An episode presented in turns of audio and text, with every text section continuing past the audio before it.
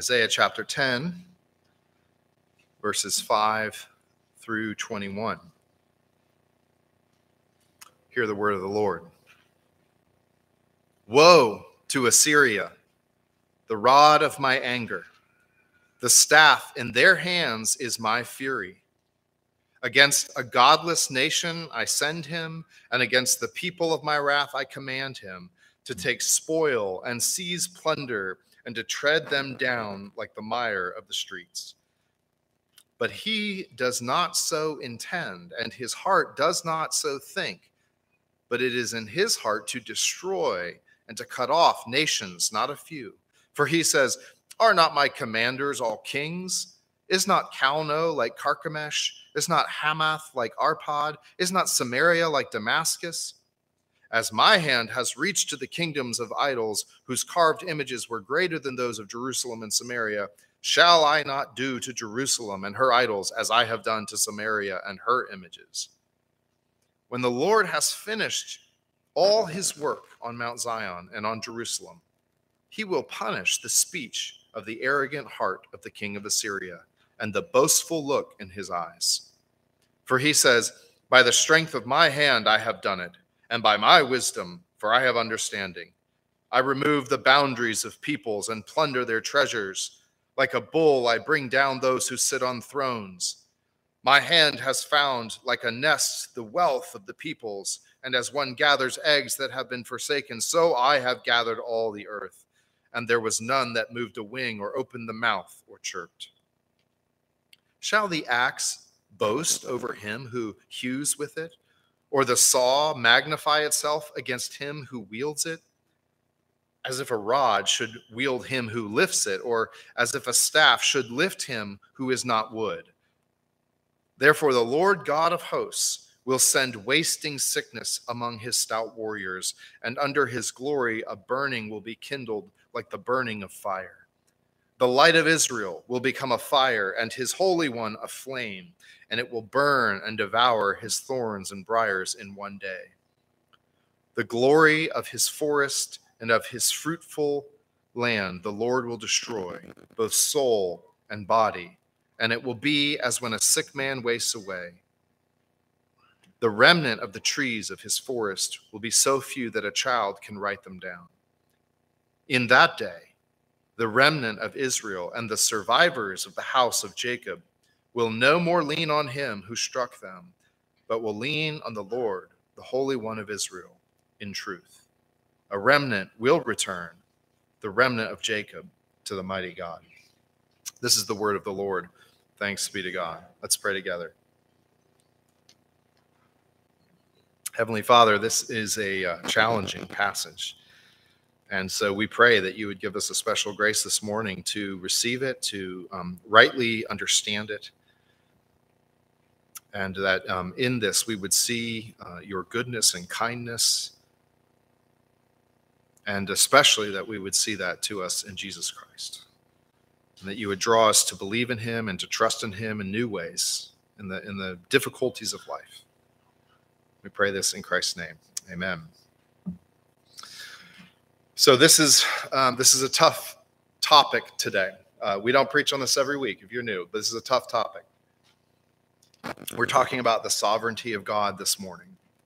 When I was in college, um, it was normal for Christians to sit around and talk about heavy, deep theological questions. And of course, one of those was what we call uh, Calvinism or the sovereignty of God, things like predestination and election. And um, I was reminded of the way I was in college when, uh, on my 41st birthday, uh, an old college friend wrote on my wall, Have you got that tulip tattoo yet, you know, and I'm that's a, a, little reference to this conversation of the sovereignty of God. So what she was saying is, is I was kind of obnoxious. Um, happy birthday. So, but you know, there's a reason people talk about this topic because it's uh, intellectually heavy, um, it's dense, it's it's talked about in Scripture, um, and it, it can be a very troubling thing to contemplate and to think about. But I want us to see that ultimately today, this doctrine of the sovereignty of God is meant to be a comfort to us. Now, in this series, um, in Isaiah, we're jumping all throughout the book um, to look at who God is and to get a new vision of what God is like uh, as we kind of survey Isaiah and jump around. And so far, we've looked at things like the holiness of God, and we've seen that He is this totally different type of being than us. He's holy, transcendent, pure, and good, and yet He is near to us in grace. And we looked at how God is timeless and eternal and all powerful, and yet we're told that He is near to us in weakness, and He gives strength to those who are weary. Uh, we've seen that he's the creator and ruler of all things, and yet he is faithful to his promises, which cannot be thwarted. And last week we saw that God is steadfast love, that he, um, he shows love and kindness to those who are suffering and brokenhearted, even unfaithful. God is always faithful to his promises.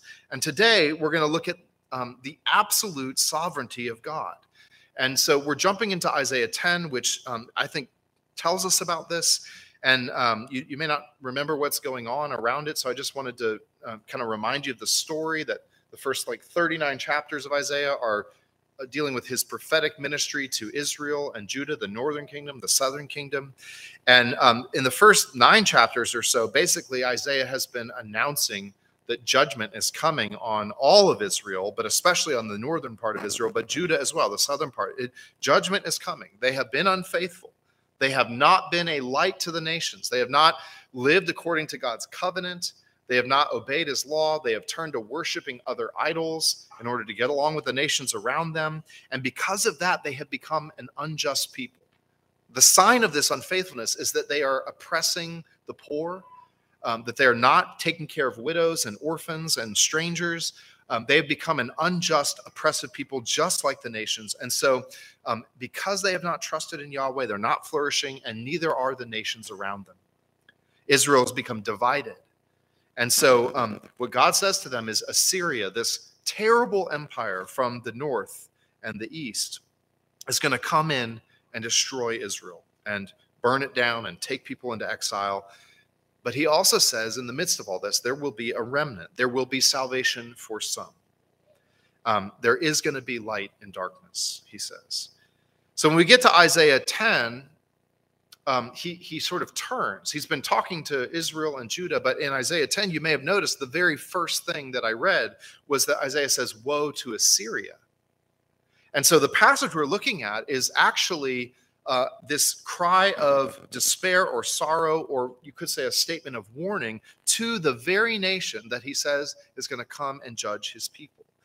And all throughout this passage, what Isaiah is saying is that God condemns uh, Assyria for their pride and for their wickedness and their evil. Now, um, this is kind of a tough passage, like I said, um, but it helps us see what God is like.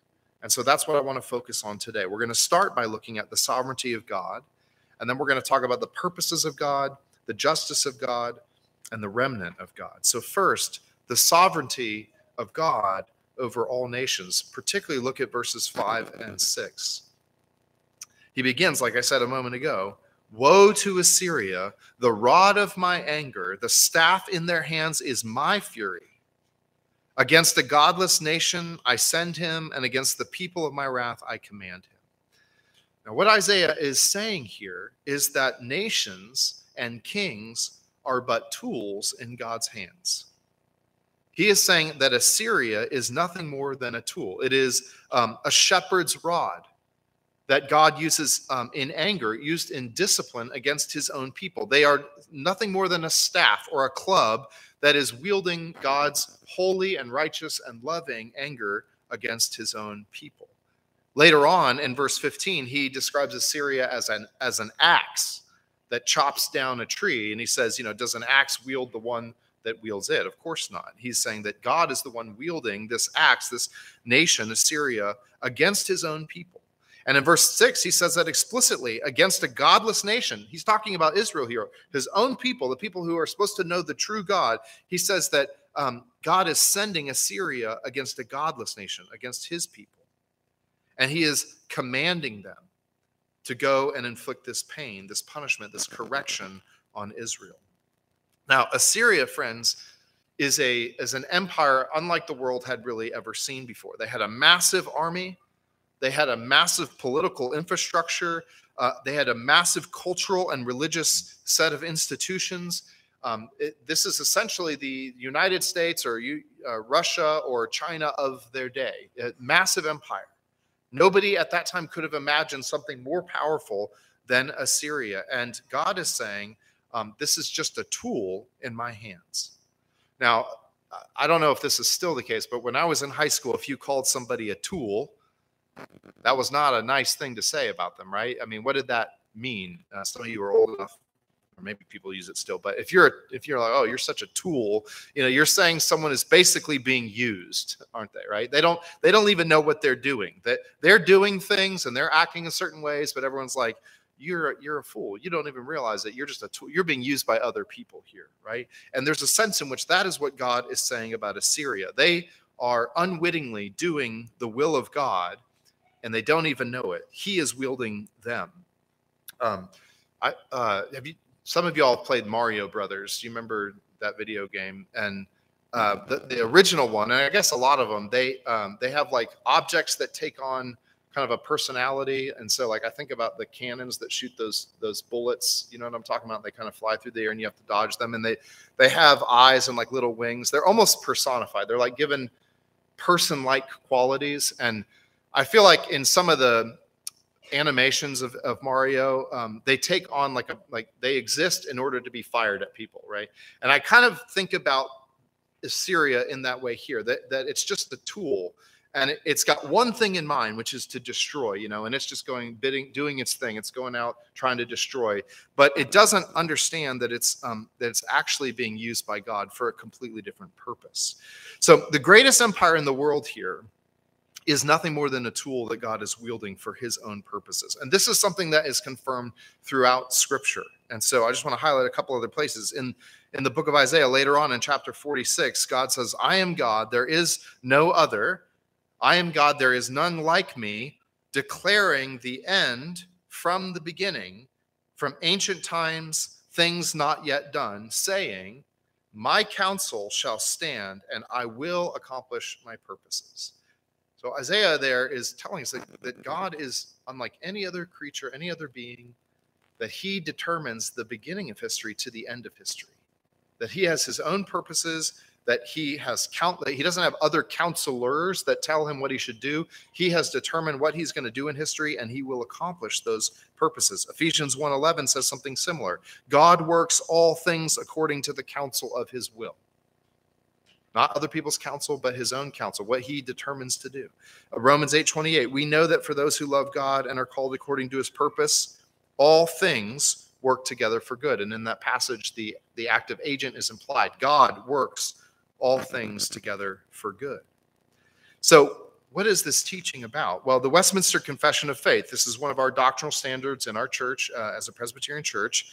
In chapter 3, section 1 says this about, about God God, from all eternity, did by the most wise and holy counsel of his own will freely and unchangeably ordain whatsoever comes to pass.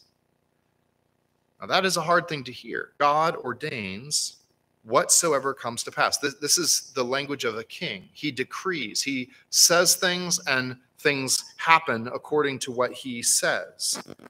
Not because of some outside influence, but according to his own will alone. Now, if you're thinking carefully here, you are likely having all sorts of questions about how this works out, right? What about free will?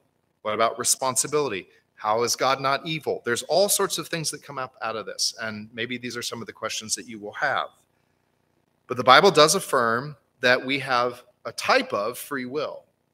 Uh, it kind of depends on what we mean by that. We are not animals, we are not robots, um, but we are agents with wills. That is, we have the capacity to decide rather than to act automatically according to just different stimuli or with some hardwired programming. We are moral agents that do what we want to do.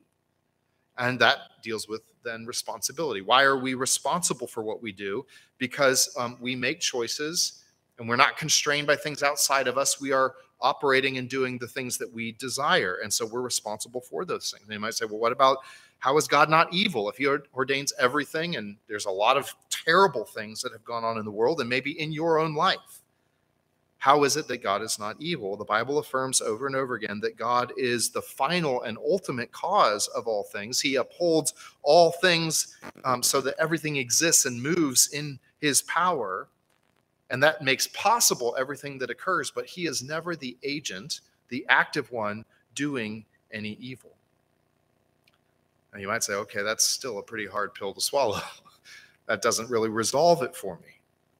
Because you could say, why did God create this world, this world where these things have happened to me or someone I love. Or we can look at great atrocities in history and say, why did he create a world where this would ever be possible, that he ordained these circumstances? And so it's pretty natural for us in this sort of debate, this question about God's sovereignty, to say, how is God not responsible for my suffering? And I want to say um, that there is not an easy answer to that question, other than to say that this is the story that God has written and that ultimately his purposes are good for you and for this whole creation. And that's the second thing I want us to see here um, the purposes of God. And go back to verse 6 through 11. I'm going to read two of those verses. Again, God says, Against a godless nation I send him, Assyria, and against the people of my wrath, Israel, I command him to take spoil and seize plunder and to tread them down like the mire of the streets. But he does not so intend. Assyria does not so intend, and his heart does not so think. It is in his heart to destroy and to cut off nations, not a few. What Isaiah is showing us here is that God's purposes do not align with Assyria's purposes. God is sending Assyria to correct Israel, and he talks about a remnant later on, and we'll get to that in a moment. But Assyria has completely different intentions than God. Assyria's intentions are to destroy Israel and every other nation they encounter. They want to dominate the world. And anyone who studies history and looks at Assyria, they, they will see exactly this is what Assyria tried to do over and over and over again. Um, in verse 8 through 11, Assyria um, is given voice, and um, the prophet Isaiah sort of speaks for Assyria, where they boast about their conquests. They're boasting about defeating Israel and all these other cities that they've already defeated before that, and all the gods of these nations. But Isaiah is showing us that God wields Assyria like a tool, and he wields that tool in a way that is not aligned with what the tool is trying to do. Assyria wants to destroy and to dominate, but God wants to correct and to refine and to renew his people and ultimately the entire world. God created this world as a good place. We just read about that in our scripture reading and, and last week in our scripture reading. God created the world good. It is humanity that has ruined this world. As we've all gone, gone our own way, we have ruined this world and we continue to ruin this world. And God does get angry about that. We saw that last week. He gets angry at the destruction of his creation, and yet his steadfast love is deeper. His faithfulness to his purposes to create a world of beauty and joy and life with him is much deeper than his anger against our sin and the things that we do to ruin this world.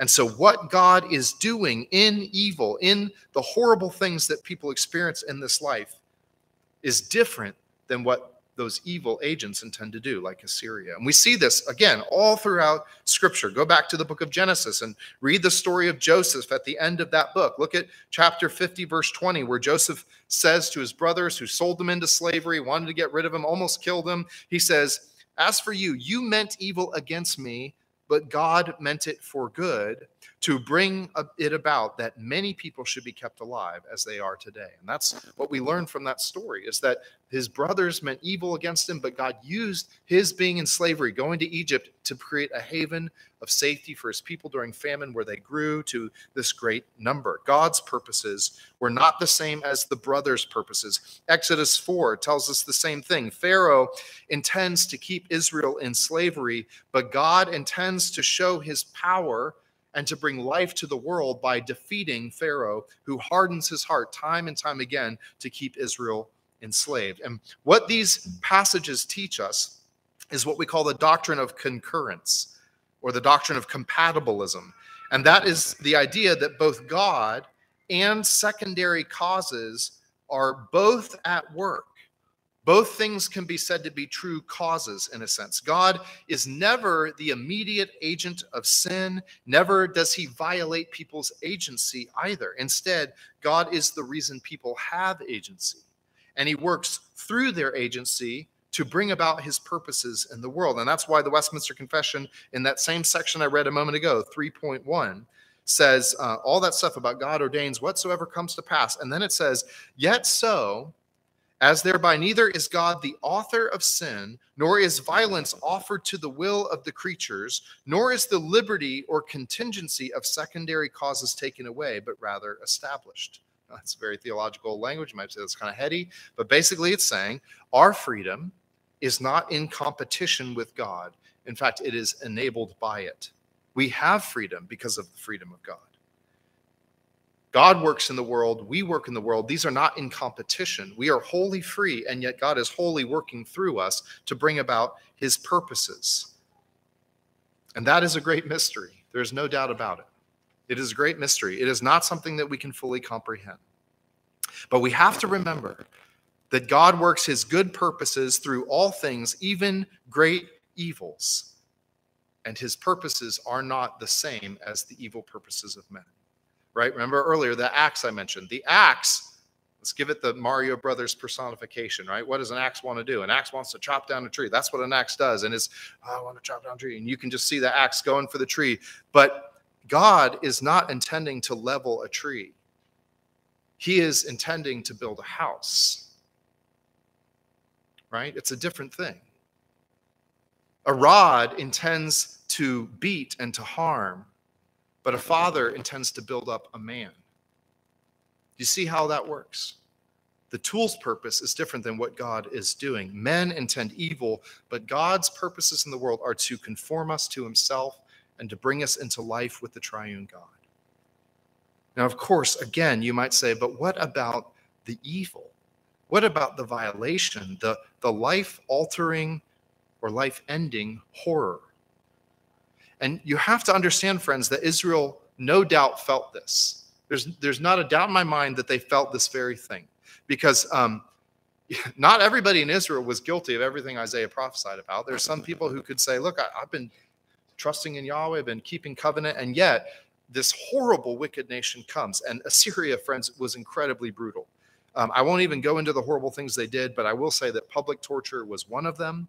Some believe that they um, were either the originator or at least an, an early uh, influencer of the idea of crucifixion, which then the Persians took up and then the Romans perfected. But the idea of impaling someone publicly along the roads to humiliate them, but also to scare their enemies, um, was a common thing that the Assyrians did. And so, no doubt, there there is Israelites who had faced incredibly graphic and violating things. The Israelites felt that too. And so, we need to see that Isaiah says more about who this God is. That's important. And I want us to look then at the justice of God. So um, turn to verse 12 through 19. I'm only going to read 12 here. But we see something about the justice of God. Um, Isaiah says, When the Lord has finished all his work on Mount Zion and on Jerusalem, he will punish the speech of the arrogant heart of the king of Assyria and the boastful look in his eyes. What Isaiah shows us here is that God is going to punish evil. Right? This whole this whole passage starts with woe to Assyria. It is a warning, it is a declaration of judgment. Israel did do evil and they are receiving judgment, but Assyria, this instrument of judgment, is also going to be judged, God says. And in no way does God defend the actions of the Assyrians. Instead, he condemns their pride and their wickedness, and he promises that he will put an end to it and he will pay it back in a just way. And he uses this metaphor further down of sickness and fire ravaging the Assyrian army and the Assyrian um, military as a whole. And this is actually what we learn from history. If you look at the accounts of Assyria's uh, military campaigns. They ravaged all of Israel down toward Egypt. They ravaged Judah. Um, and this is what Isaiah said was going to happen. And then they surround Jerusalem, they put it under siege. And then the Assyrian account kind of uh, a little unclear at that point. But history in scripture tells us that there was a sickness that went through the um, Assyrian camp, and the army, for some reason, had to return home, and Judah was Jerusalem was ultimately spared. But um, that's just a picture of the final judgment that God is going to bring. God will deal with every injustice and every evil. Now, let me just recap what I've said so far about the sovereignty of God. God is sovereign over all of history. He works all things according to the counsel of his will.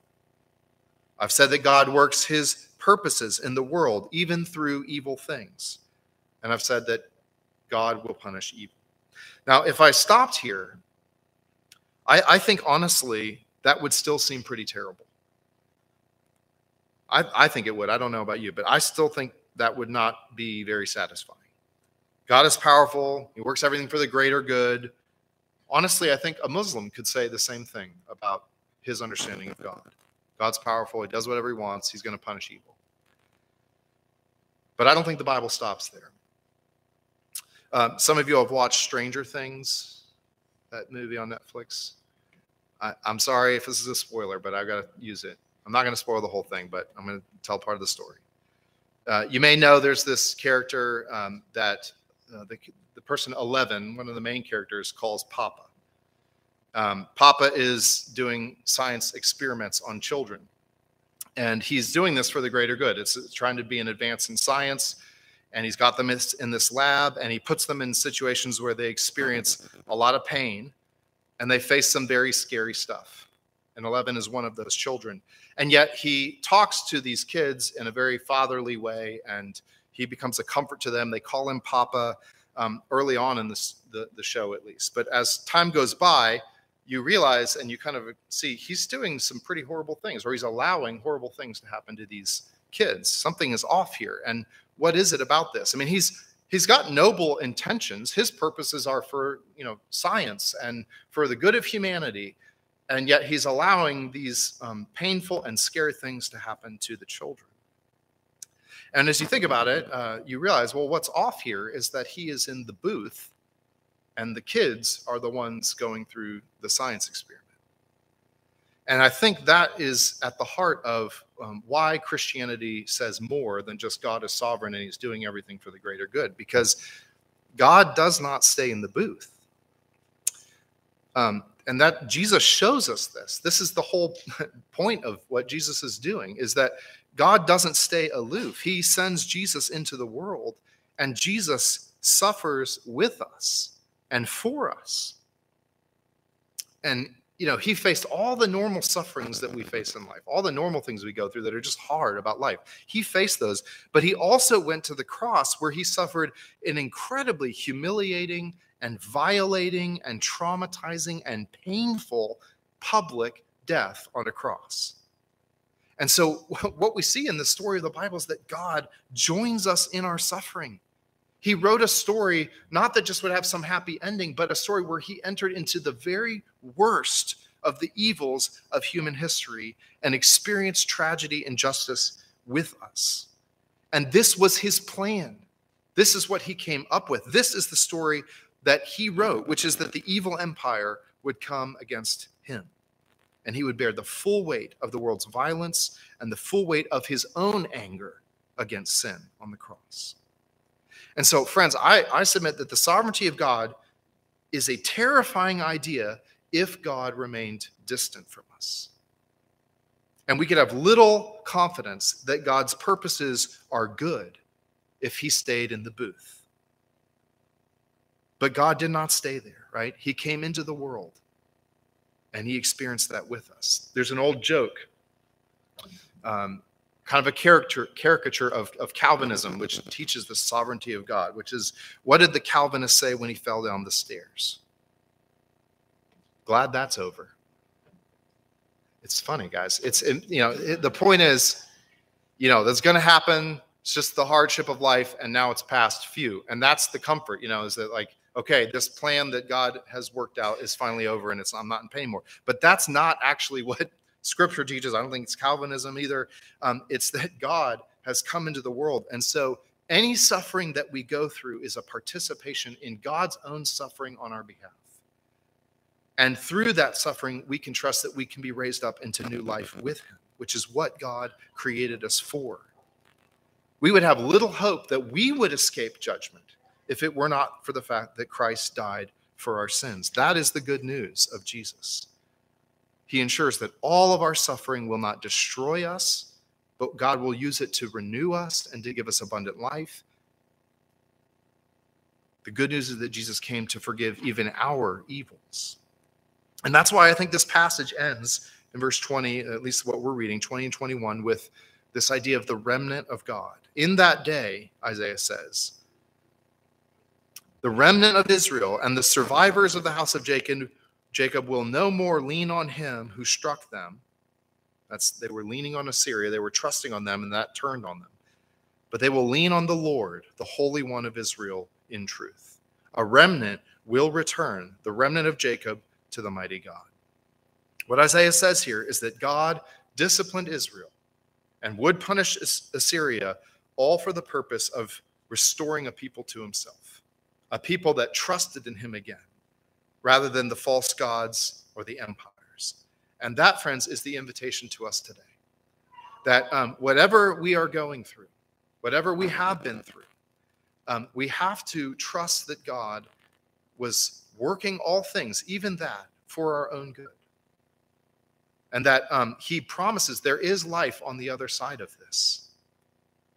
He knows that's painful. I mean, we sang about it in that song. Behind this providence, there's a smiling face. There's pain, yes. God doesn't deny that. He, he wrote this story. He knows it. He knows what you've been through, but He also knows it as one who has been through pain himself. But He says, going through that, if as you trust in me, there is life on the other side of this abundant life, greater life, a life that you actually probably could not have experienced if you had not gone through that suffering. Now, in no way, in no way am I saying your suffering is good. And in no way this morning am I saying, or is this text saying, that the suffering that you've been through is always your fault and it's because of your own sin. Some of our suffering is because of our sin. Some of our suffering is because of the sins of others. Some of our sin is because the world is a broken place. But whatever sort of suffering you experience, there is forgiveness and there is the promise of healing and abundant life on the other side.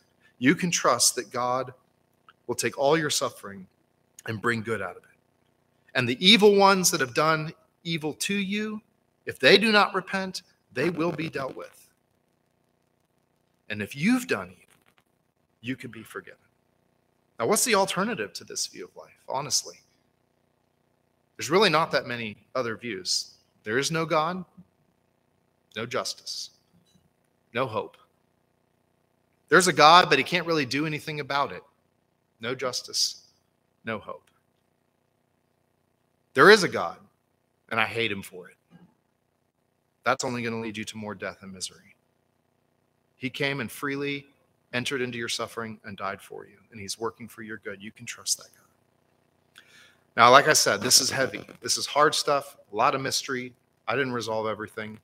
So if you have questions, let's talk. You can text them or we can talk another time. But um, ultimately, what Isaiah is telling us here about God is meant to comfort us if we trust Him. Let's pray together.